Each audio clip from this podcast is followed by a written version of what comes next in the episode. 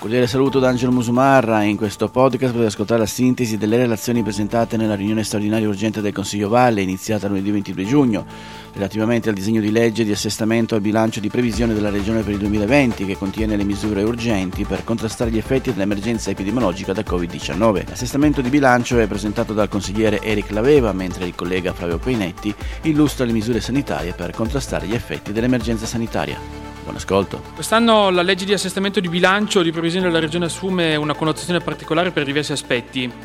In primis la situazione politica amministrativa attuale con un consiglio sciolto e un'amministrazione in prorogazio che può conseguentemente agire solo attraverso atti che attengono a procedure indifferibili e urgenti. Dall'altra parte la crisi di natura economica e sociale che sta coinvolgendo la nostra regione e che si sta manifestando in questi mesi a seguito della grave emergenza epidemiologica da Covid-19 senza naturalmente dimenticare l'aspetto sanitario, sia relativo al lento ritorno alla normalità, sia relativo alla possibile malaugurata nuova recrudescenza del virus nell'autunno prossimo. L'assestamento di bilancio diventa quindi di fatto una legge che affronta in maniera quasi esclusiva i diversi aspetti connessi all'emergenza conseguente all'epidemia. La natura eccezionale della pandemia richiede interventi eccezionali, sia nell'ambito del sostegno al tessuto economico, produttivo, turistico e agricolo valdostano, sia nel campo dell'istruzione, sia nel campo della semplificazione delle procedure amministrative. Uno sforzo necessario a garantire l'uscita dalla crisi sanitaria, ma soprattutto necessario per creare una solida base su cui costruire la ripartenza dell'economia valdostana. Questo terzo provvedimento ha una consistenza economica rilevante dopo i due provvedimenti normativi approvati da questo Consiglio con la legge 4 e la legge 5 di quest'anno che hanno dato le prime risposte urgenti quando eravamo ancora in una situazione di completo confinamento e all'apice della crisi sanitaria. Peraltro queste stesse norme la presente legge ritorna ampliandone l'azione e rifinanziando alcune misure. Il disegno di legge 60 è un provvedimento corposo e molto articolato, composto da quattro titoli, corrispondenti alle principali aree di intervento. Il titolo primo è dedicato alla disposizione di assestamento, la parte disponibile dell'avanzo di amministrazione dell'esercizio 2019, sulla quale è costruita la presente legge di assestamento, è di euro 176.624.000. Il primo aspetto che il governo regionale ha dovuto affrontare per poter definire in modo corretto le risposte disponibili per la manovra anticrisi oggetto del presente provvedimento è stato di ridefinire la provvisione di entrata al corrente esercizio finanziario. Inevitabilmente la crisi economica ha un impatto sulle principali entrate del bilancio regionale, in particolare sui tributi propri e sul gettito dei tributi erariali. Conseguentemente è stato destinato parte dell'avanzo disponibile per la creazione di un fondo di accantonamento per complessivi euro 38 milioni, che garantisce serenamente gli equilibri di bilancio. Questo aspetto è da tenere ben presente anche in prospettiva delle prossime misure e variazioni. È infatti ragionevole pensare che la coda lunga della crisi economica avrà conseguenze pesanti, probabilmente peggiori, sui prossimi esercizi finanziari. Di conseguenza, anche in attesa della definizione dei rapporti economici con lo Stato riguardo ai trasferimenti per il risanamento della finanza pubblica, che il governo regionale ha prudenzialmente congelato per quest'anno, occorre una particolare cautela sulle nuove spese e sull'utilizzo delle prossime disponibilità finanziarie. Il titolo secondo è il più consistente, nel quale sono contenuti gli interventi urgenti per fronteggiare gli effetti negativi derivanti dall'emergenza epidemiologica da Covid-19 ed è suddiviso in 14 capi. Oltre ad intervenire a favore del contribuente prevedendo un maggiore utilizzo dell'istituto della realizzazione dei debiti tributari, in questo titolo sono contenuti al capo terzo una serie di interventi riguardanti la finanza locale. Questa misura torna ad aumentare le risorse dirette agli enti locali gli enti più vicini al cittadino, che già nella fase acuta della crisi sanitaria hanno saputo essere riferimento certo per la popolazione, riorganizzando e reinventando i servizi ai residenti e ancora di più lo potranno essere ora nella fase di ripartenza. Sono previsti maggiori risorse a favore degli enti locali valdostani per complessivi euro 44 milioni 800 mila, di cui una parte importante, 38 milioni e 400, senza vincolo di destinazione. Di questo importo 16 milioni 235 mila sono destinate a spese correnti anche a parziale copertura di minori entrate tributarie e 22 milioni 200 per spese di investimento. L'obiettivo di questa iniziativa è quello di mettere in campo nella maniera più immediata possibile delle risorse per far ripartire l'economia valdostana attraverso piccoli interventi che i comuni possono mettere in atto in pochi mesi. La creazione di lavoro, anche senza grandi opere, permette, oltre a far ripartire l'edilizia e il suo indotto diretto, anche una benefica ricaduta attraverso il microindotto su piccole attività di ristorazione ricettiva. Solo il lavoro può essere il vero volano per l'economia delle piccole realtà di montagna. Con questo intento si è concordato con il Consiglio permanente degli enti locali una ripartizione orizzontale delle risorse con una suddivisione uguale per tutti i comuni. essendo il beneficiario dell'azione non tanto l'ente locale stesso, ma piuttosto il tessuto produttivo attraverso l'esecutore finale delle opere. Per quanto riguarda gli altri interventi di competenza della finanza locale, va evidenziato come si tratti di interventi che hanno l'obiettivo di essere aiuti indiretti alle famiglie, riguardando primari- primariamente i servizi alla persona. Sono previsti fondi per gli enti gestori dei servizi alla prima infanzia a compensazione delle minori entrate nel periodo di lockdown, così come i servizi legati alla disabilità. In coerenza con quanto previsto in ambito sanitario anche nei servizi di competenza degli enti locali duramente colpiti nel corso della crisi sanitaria, l'articolo 20 prevede un'indennità giornaliera una tantum per l'attività prestata in presenza, sia nelle microcomunità che nei servizi di assistenza domiciliare. Si è inoltre previsto l'esonero della retta nelle strutture residenziali per anziani per le persone che sono state contagiate da Covid-19. Infine si è previsto un contributo straordinario per il comune di Courmayeur per la messa in sicurezza della pista di collegamento tra Planche-Courrier e Dolonne, un intervento sicuramente straordinario, ma che è assolutamente necessario per garantire la riapertura di un impianto nodale per un comprensorio strategico per l'économie touristique de toute la Val d'Igne. Le chapitre 4 du titre 2 du projet de loi en analyse est dédié aux mesures concernant l'instruction. Les étudiants, les enseignants, les familles ont été touchés lourdement par la période de confinement. Ils ont dû se réinventer dans les méthodes et dans les habitudes pour ne pas perdre l'année scolaire. Pour l'école, la crise n'est pas terminée. Il faut organiser la rentrée de septembre, en sécurité pour élèves et instituteurs. La mesure aborde les deux aspects principaux qui concernent la gestion de la rentrée post-Covid. D'abord, le renforcement du personnel enseignant et successivement l'adaptation des structures pour garantir l'espacement des élèves. En ce domaine, la mesure prévoit la possibilité de location de structures provisoires, en particulier pour, pour le lycée Bérard, prévu 6 500 000 euros sur les trois années des, interventions urgentes sur les écoles et la simplification des procédures pour les adjudications des travaux. En matière d'agriculture, le chapitre 5 prévoit le, le retraitement du financement régional du plan de développement rural 2014-2020 en déplaçant euro 3 500 000 de la compétence 2022 à la compétence 2020. Un confinancement qui permettra au total de faire entrer dans les caisses régionales environ 18 millions de, de AGA outre prévoir des ressources supplémentaires pour 3 200 000 euros, toujours pour le milieu agricole, en particulier 2 millions d'euros pour la zootechnie, qui s'ajoutent aux ressources déjà disponibles, et 1 million 200 000 euros pour, pour le domaine des produits laitiers et du secteur vitivinicole, en particulier pour les frais de location et pour garantir au consortium d'amélioration foncière les fonds pour les transferts ordinaires. Sempre nel solco dell'incentivazione della ripresa dell'attività edilizia, il capo 6 prevede ulteriore un milione di euro su, per fondo di rotazione destinato a interventi di efficientamento energetico e altre detrazioni, che vanno ad integrare gli aiuti statali, in particolare le detrazioni fiscali. Il capo 7 prevede lo stanziamento di 5 milioni e 100 mila euro per lavori riguardanti il patrimonio della Regione, in particolare strade ed edifici pubblici, oltre ad intervenire con 15 milioni e 500 mila euro sugli impianti a fune, un settore di capitale importanza per il tessuto economico valdostano, legato a doppio filo al settore turistico. La garanzia che i nostri impianti possano essere efficienti e sicuri è condizione imprescindibile per garantire l'offerta turistica della nostra regione. La misura prevede inoltre ulteriori 2 milioni e 800 per sostenere la liquidità corrente ai gestori delle piste, così come le risorse già a bilancio hanno garantito la liquidità delle piccole stazioni. Altri interventi sono previsti nel campo dello sport e della cultura, con lo stanziamento di 1.700.000 euro in favore dell'Associazione Forte di Bar, una eccellenza turistica e culturale valdostana che risulta centrale per l'economia di tutta la Bassa Valle, nello spirito di contenere in parte le perdite causate dalla chiusura forzata del sito. Sono inoltre previsti interventi a sostegno degli enti locali per la manutenzione straordinaria delle strutture sportive. L'articolo 41 stabilisce la finestra temporale nella quale indire le elezioni regionali.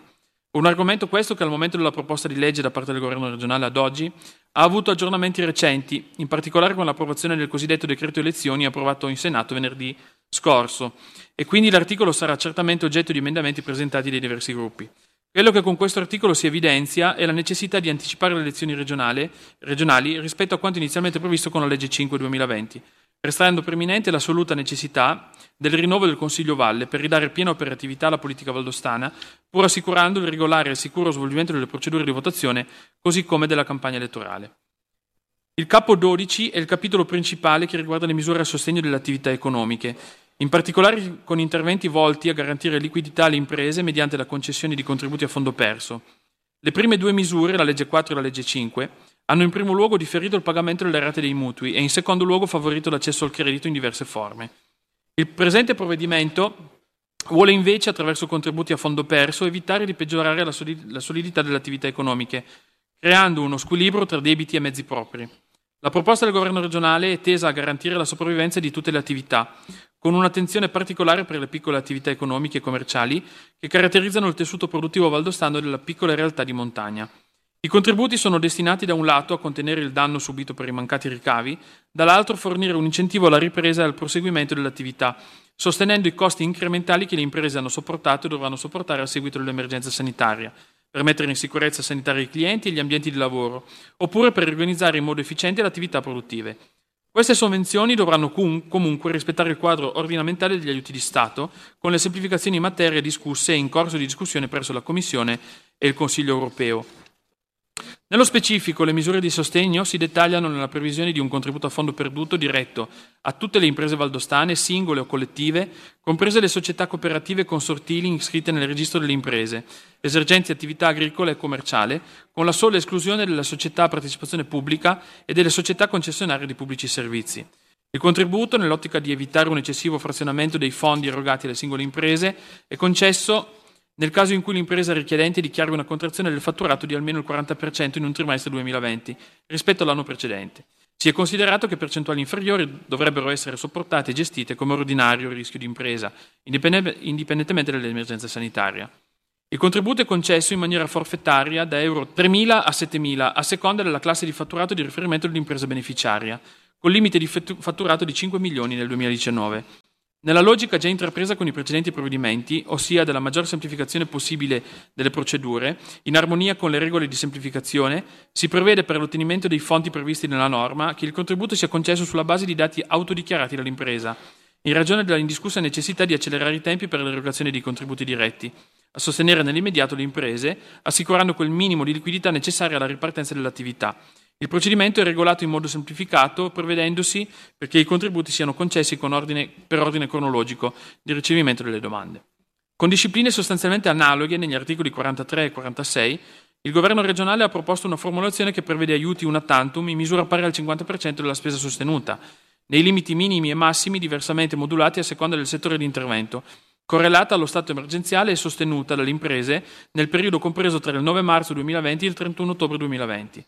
Al pari del bonus impresi, il procedimento è a sportello e su base di dati autodichiarati dalle imprese per la massima rapidità di risposta. Nell'ambito delle imprese industriali e artigianali sono state altresì previste ulteriori semplificazioni sulla normativa di settori esistenti.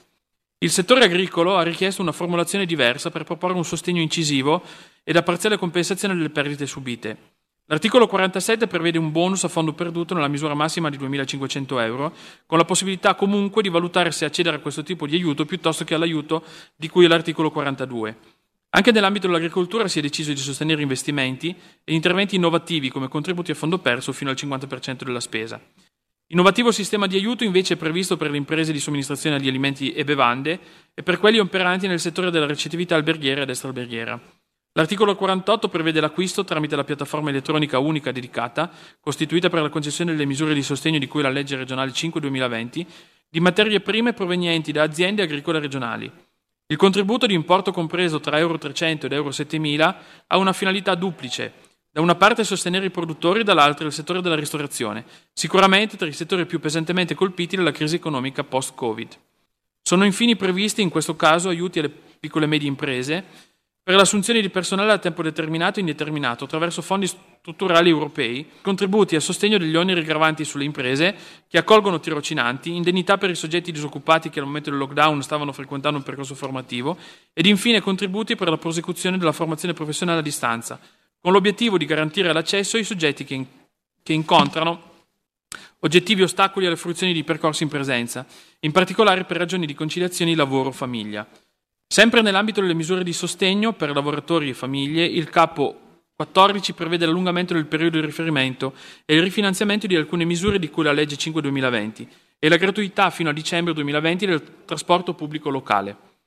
Nella logica di semplificazione in materia di procedure amministrative e dei contratti pubblici, il disegno di legge 60 interviene inoltre riducendo gli adempimenti burocratici che cittadini ed imprese dovranno sostenere per la realizzazione di iniziative, anche edilizie, necessarie ad assicurare le misure di sicurezza imposte, oltre a prorogare scadenze dei titoli abitativi e prevedere ulteriori rateizzazioni per gli oneri di urbanizzazione. Ulteriori semplificazioni normative sono previste in materia di agricoltura, in campo agricolturistico e con la proroga di un anno per il termine di restituzione delle somme dovute alla Regione dagli agricoltori che non ricevono il pagamento da parte di AGEA dei premi a superficie. Sono infine state previste semplificazioni per le procedure di assunzione a tempo determinato e per le procedure concorsuali, oltre a prevedere, in particolare per gli enti locali, la possibilità di utilizzare forme di lavoro flessibile.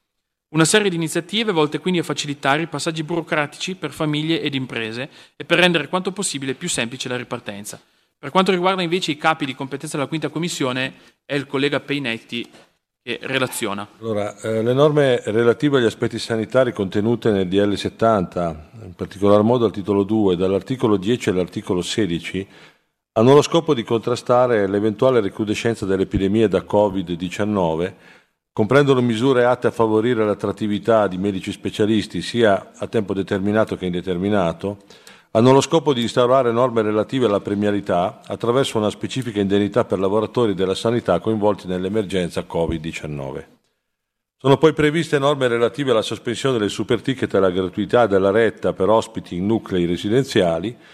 e al titolo quarto, capitolo terzo, invece, sono elencate norme che vanno nella direzione di favorire il conferimento di borse di studio regionali per contratti di formazione specialistica, rendendo meno stringenti le norme che regolano l'accesso a tale sostegno regionale. Si prevede inoltre l'attivazione di nuovi accordi interregionali o transfrontalieri al fine di favorire la migliore gestione dell'emergenza sanitaria, come peraltro previsto dal DL 70 del 2015. L'articolo 76 e l'articolo 78 istituiscono l'osservatorio epidemiologico regionale e quello dell'azienda USL, definendone i compiti e le finalità. L'articolo 77 infine istituisce in modo strutturale le cosiddette USCA, vale a dire le unità speciali di continuità assistenziale, che hanno ricoperto un ruolo essenziale nella gestione dell'emergenza Covid-19, in particolar modo a domicilio. Nel dettaglio, il titolo 2 Capo secondo in particolare reca disposizioni urgenti per i settori sanitario e sociosanitario regionale e introduce la misura necessaria a fronteggiare le difficoltà determinatisi nella gestione dell'emergenza epidemiologica da Covid-19. L'articolo 10 ridefinisce in particolare il finanziamento della spesa sanitaria di parte corrente per l'anno 2020, prevedendo un incremento di risorse di euro 14.025.981, finalizzate a far fronte ai maggiori oneri sostenuti e da sostenere per l'emergenza epidemiologica da Covid-19, in particolar modo farmaci, servizi per disinfezione, servizi alberghieri, logistici, spese di personale, convenzioni con strutture private accreditate, acquisto di dispositivi di protezione individuale e reagenti per tamponi e test sierologici. Tali maggiori somme costituiscono finanziamento per livelli essenziali di assistenza e hanno specifiche eh, destinazioni. In particolar modo, quelle che vengono citate nell'articolato sono euro 500.000 destinati all'attivazione sul territorio di strutture sociosanitarie e residenziali in relazione ai fabbisogni determinati dalla giunta regionale e ci si riferisce in particolar modo alle strutture di Perlo e Morgier. Euro 600.000 sono destinati al potenziamento dell'assistenza sanitaria erogata dalle strutture sociosanitarie e socioassistenziali residenziali pubbliche, con particolare riferimento alla tanto richiesta e eh, auspicata implementazione della direzione medica sanitaria di struttura.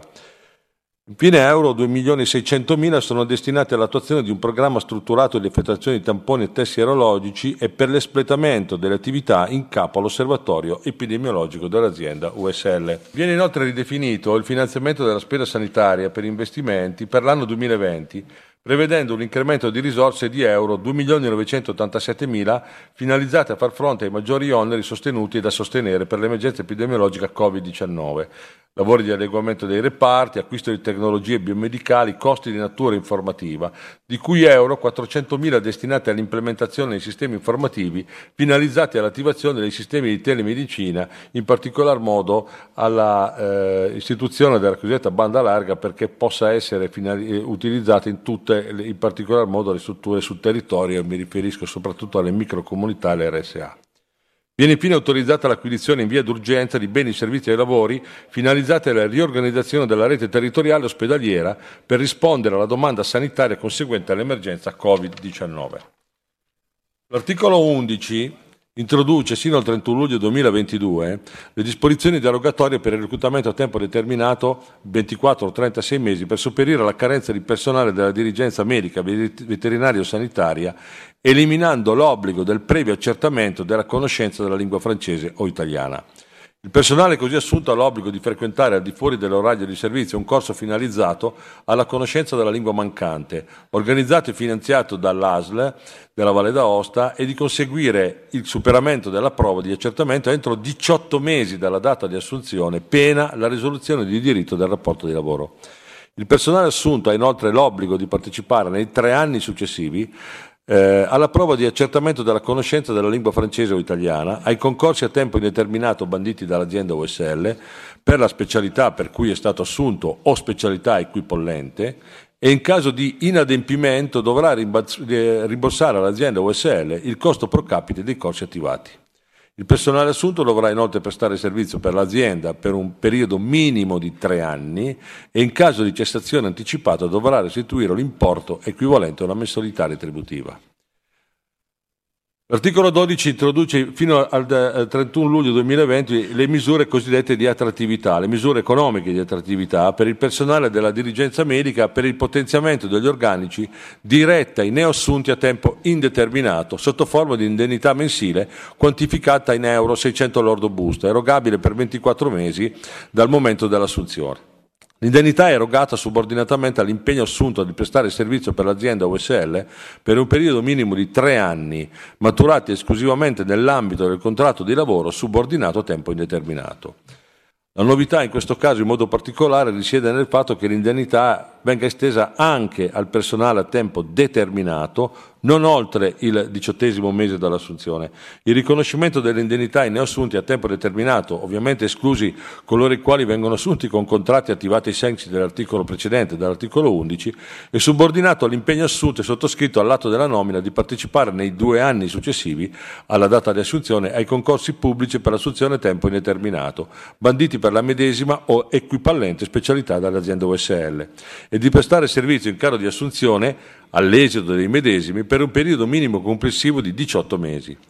In caso di violazione degli impegni assunti, gli interessati sono tenuti a rimborsare all'azienda USL un importo pari al 30% della spesa complessivamente sostenuta per l'indennità di attrattività già percepita. Eh, l'indennità non può essere erogata ai medici assegnatari di un contratto aggiuntivo regionale ai sensi della legge regionale 31 luglio 2017 numero 11.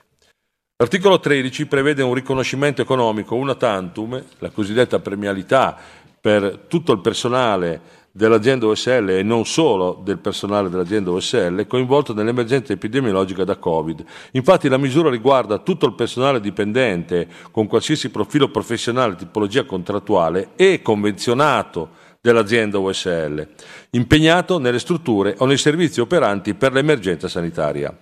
L'indennità è strutturata su due livelli, un'indennità di disagio una tantum per ogni giornata effettivamente lavorata nei mesi di marzo-aprile 2020 e un'indennità Covid 2019 una tantum per ogni giornata effettivamente lavorata in presenza nei mesi di marzo-aprile 2020, graduata su profili professionali di dirigente sanitario medico o non medico, medico convenzionato, infermiere, fisioterapisti, tecnici in ambito sanitario, operatore sociosanitario, operatore tecnico addetto all'assistenza e altri profili. La prima è rivolta a tutti coloro che hanno lavorato in condizioni di disagio, mentre la seconda, aggiuntiva, è destinata solo a coloro che hanno lavorato in condizioni particolarmente difficili nei reparti ospedalieri Covid e sul territorio. L'articolo 14 prevede al fine di promuovere maggiore equità nell'accesso alle cure che per il periodo 1 settembre-31 dicembre 2020 la quota di partecipazione al costo per le prestazioni di assistenza specialistica ambulatoriale, cosiddetto super ticket, per gli assistiti non esentati eh, sia sospesa. Questa è una eh, norma che viene introdotta, credo, anche a seguito di normative nazionali. Il comma 2, sempre al fine di promuovere maggiore equità nell'accesso da, alle cure, sospende l'efficacia dei commi 14 e 15 dell'articolo eh, 22 della legge regionale del 19 dicembre 2014, la legge finanziaria per l'anno 2015-2017. L'articolo 15 eh, sostituisce le disposizioni regionali vigenti relative all'applicazione della quota fissa per l'assistenza farmaceutica convenzionata. per la distribuzione per conto e per l'assistenza integrativa. Più in dettaglio, la norma prevede a carico degli assistiti non esenti degli importi massimi a confezione e a ricetta, demandandone alla Giunta regionale la modulazione sulla base dell'ISEE. Gli elementi di, di, di novità sono essenzialmente due. Eh, introduzione dell'esclusione per gli assistiti esenti per reddito ai sensi della normativa statale vigente e nella possibilità di rimodulare con deliberazione della Giunta regionale la soglia di ISE per l'applicazione della quota fissa. L'articolo 16 dispone l'esonero dal pagamento della retta per i giorni di positività nei mesi di marzo e aprile 2020 per gli utenti, gli utenti contagiati da Covid-19 in trattamento T2, vale a dire nelle cosiddette residenze per lungo assistiti, inserite nei nuclei residenziali per il trattamento delle persone affette da demenza, nei nuclei residenziali temporanei per persone affette da demenza. Questo va a integrare ovviamente quello che già ha elencato prima il collega Laveva ba- eh, per quanto teneva all'esenzione del, eh, della retta per le strutture eh, socio-assistenziali. Al titolo quarto, il capitolo terzo eh, reca disposizioni non comportanti oneri finanziari per riorganizzare e rafforzare il servizio sanitario regionale anche per garantire in prospettiva un'adeguata risposta alle emergenze pandemiche quale quella da Covid-19. In particolare ci sono eh, quattro, eh, cinque articoli, di cui il primo, il 74, apporta modifiche alla legge regionale 11-2017, che è volta ad ampliare la platea dei possibili destinatari dei sostegni finanziari per i contratti di formazione specialistica aggiuntivi regionali a favore di medici, veterinari e odontoiatri e per i posti aggiuntivi con relativa borsa di studio dei laureati non medici di area sanitaria. Le novità sono essenzialmente due, in particolar modo è prevista la possibilità di iscriversi all'ordine di riferimento entro sei mesi dalla data di inizio delle attività didattiche. Oggi, allo stato attuale, l'obbligo deve essere adempiuto entro tale data, cioè al momento dell'inizio delle attività didattiche. La seconda novità sta nell'estensione dei requisiti di accesso a coloro che sono stati residenti per almeno tre anni nell'arco degli ultimi 15 anni, anche in maniera non consecutiva, Ora il requisito è assolto solo da coloro che risultano residenti all'atto della domanda e da almeno tre anni. Ulteriore previsione riguarda le borse di studio aggiuntive a favore dei medici di medicina generale, nell'ambito della formazione specialistica triennale, con la possibilità di erogare sostegni finanziari anche ai medici che si trasferiscono durante il percorso triennale, a decorrere dall'anno successivo a quello di trasferimento, presso la scuola di medicina generale della Regione, purché gli stessi si impegnino a prestare servizio come medico di assistenza primaria per l'azienda OSL per almeno 5 anni, anche non consecutivi. L'articolo 75 prevede l'attivazione di nuovi accordi interregionali e o transfrontalieri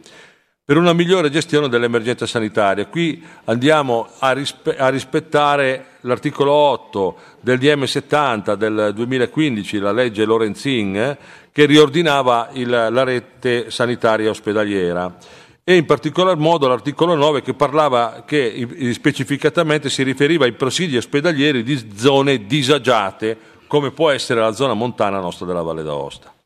La Valle d'Aosta ha dimensionato e articolato il servizio sanitario regionale coerentemente col proprio bacino di utenza, attraverso un unico presidio ospedaliero avente standard organizzativi e funzionali capaci di garantire qualità e sicurezza di cure alla popolazione residente in situazioni di normalità. Ora eh, vorrei fare un breve inciso per quanto attiene alla popolazione residente, perché l'interpretazione eh, della popolazione residente può essere interpretata in un modo piuttosto che in un altro. Io penso che sia molto importante poi alla fine capirsi su quale deve essere la popolazione residente. Non potendo ampliare o differenziare i percorsi assistenziali ospedalieri nel corso dell'epidemia, la Regione e l'azienda, come hanno fatto regioni con più presidi ospedalieri, con diverse realtà che possono essere state in qualche modo surrogate una all'altra, la Regione e l'azienda OSL hanno necessità di ricorrere a risorse poste in territori extraregionali al fine di dimensionare l'offerta assistenziale ai bisogni specifici propri dell'emergenza sanitaria e da epidemia. In questo caso l'esempio che noi possiamo fare, che è stato utilizzato nel corso dell'emergenza, è quello del, dei tamponi, soprattutto nella prima fase, che sono stati in parte eseguiti anche, ancora oggi vengono eseguiti, in strutture extraregionali. L'articolo 76 reca modificazioni alla legge regionale 25 gennaio 2000, la cosiddetta legge 5, Eh, il superamento graduale dell'emergenza epidemiologica dovuta a una pandemia è condizionato in modo prioritario dalla capacità di risposta di ogni singolo ambito regionale e subregionale nel limitare la circolazione virale e contenere ulteriori diffusioni epidemiche. È quindi essenziale disporre di indicatori epidemiologici che permettano di comprendere quali siano le caratteristiche dei nuovi casi, dove e come avviene la trasmissione del contagio, quali siano l'evoluzione della malattia e le esigenze assistenziali correlate e in quale misura in ciascun territorio le azioni adottate sono efficaci nel contenere la diffusione epidemica e nel prevenire le forme più gravi e la mortalità. La lettura combinata degli indicatori epidemiologici e di alcune attività cruciali di sanità pubblica permette di orientare gli interventi assistenziali e di supportare le decisioni incrociando le informazioni sulla forza e sulla gravità dell'andamento epidemico rispetto alle capacità del sistema di effettuare diagnosi, identificazione e isolamento dei contatti e erogare assistenza ai malati. Per tale necessità è previsto il potenziamento delle Colleghi, chiedo solo un po' di silenzio per cortesia, si fa fatica a seguire, per cortesia. e delle risorse di personale dell'Osservatorio epidemiologico regionale per le politiche sociali. In particolar modo direi che la valenza di questo eh, osservatorio è una valenza essenzialmente di programmazione, di progettazione e di monitoraggio dell'andamento, in questo caso epidemico, ma ovviamente questo può essere esteso per tutte quelle patologie che necessitano di un osservatorio epidemiologico. L'articolo 77 istituisce in modo strutturale le USCA, le cosiddette unità speciali di continuità assistenziale, che nelle fasi più critiche dell'emergenza sanitaria hanno svolto il ruolo fondamentale di cuscinetto tra i malati Covid-19 a domicilio e i medici di medicina generale. L'articolo prevede che tali strutture organizzative facciano capo all'area territoriale dell'azienda OSL, siano coordinate dal direttore del distretto e disciplinate nel dettaglio con deliberazione della giunta regionale sia per quanto riguarda la loro composizione sia per quanto concerne il loro funzionamento.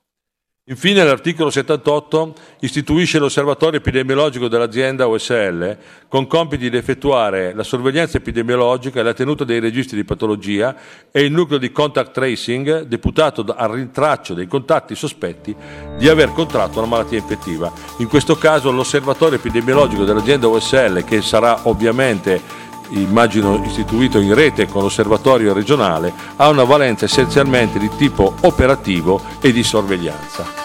Ed è tutto per questo podcast, grazie per il vostro ascolto. Se ritenete interessanti i contenuti che avete appena ascoltato potete condividerli utilizzando i canali social di Aosta Press. Per ogni comunicazione potete scrivere a podcast.ostapress.it. Al prossimo ascolto, buona continuazione, state bene.